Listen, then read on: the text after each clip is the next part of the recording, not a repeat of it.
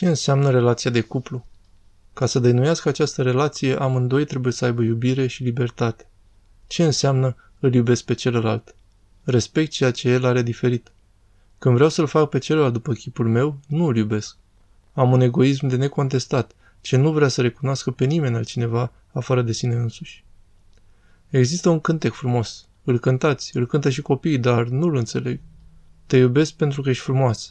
Te iubesc pentru că ești tu. Ce înseamnă te iubesc pentru că ești tu? Înseamnă că te iubesc și pot să te iubesc pentru că nu ești ca mine. Dacă vreau să te fac ca mine, nu te iubesc. Punct. De ce? Faptul că tu ești diferit, diferită, nu este o amenințare pentru mine, deoarece te iubesc. Înseamnă o îmbogățire a relației. Însă, atunci când vreau să te fac ceea ce sunt eu, înseamnă că mă tem de tine. Iar faptul că mă tem de tine înseamnă că nu te iubesc. Aceste două lucruri pe care le spun sunt, din păcate, la rădăcina nefericirii tuturor cuplurilor, și a celor mai tineri și a celor mai în vârstă. Singur ne-am lipsit de bucurie, chiar în propria casă, pentru că nu ne-am iubit, ci ne-am temut unul de celălalt.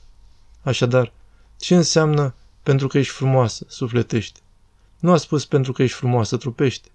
Ca să înțelegeți că termenul orea este amintit când spunem mirele cel mai frumos cu podoaba decât fii omenești. Amintiți-vă de frumusețea fecioriei tale și de prealuminată curăția ta. Frumusețea este a sufletului. Deci iubesc și mi inspiră iubirea omul care are suflet frumos. Omul care are doar o față frumoasă mă poate entuziasma, însă dacă nu are sufletul frumos, mă va zdrobi. Așadar, azi, într-un cuplu, fie de tineri, fie de oameni în vârstă, nu se poate trăi fără libertate și fără iubire.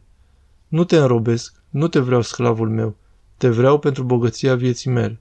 Sau, cum auzim în taina cununiei, pentru cununa mea și pentru slava mea.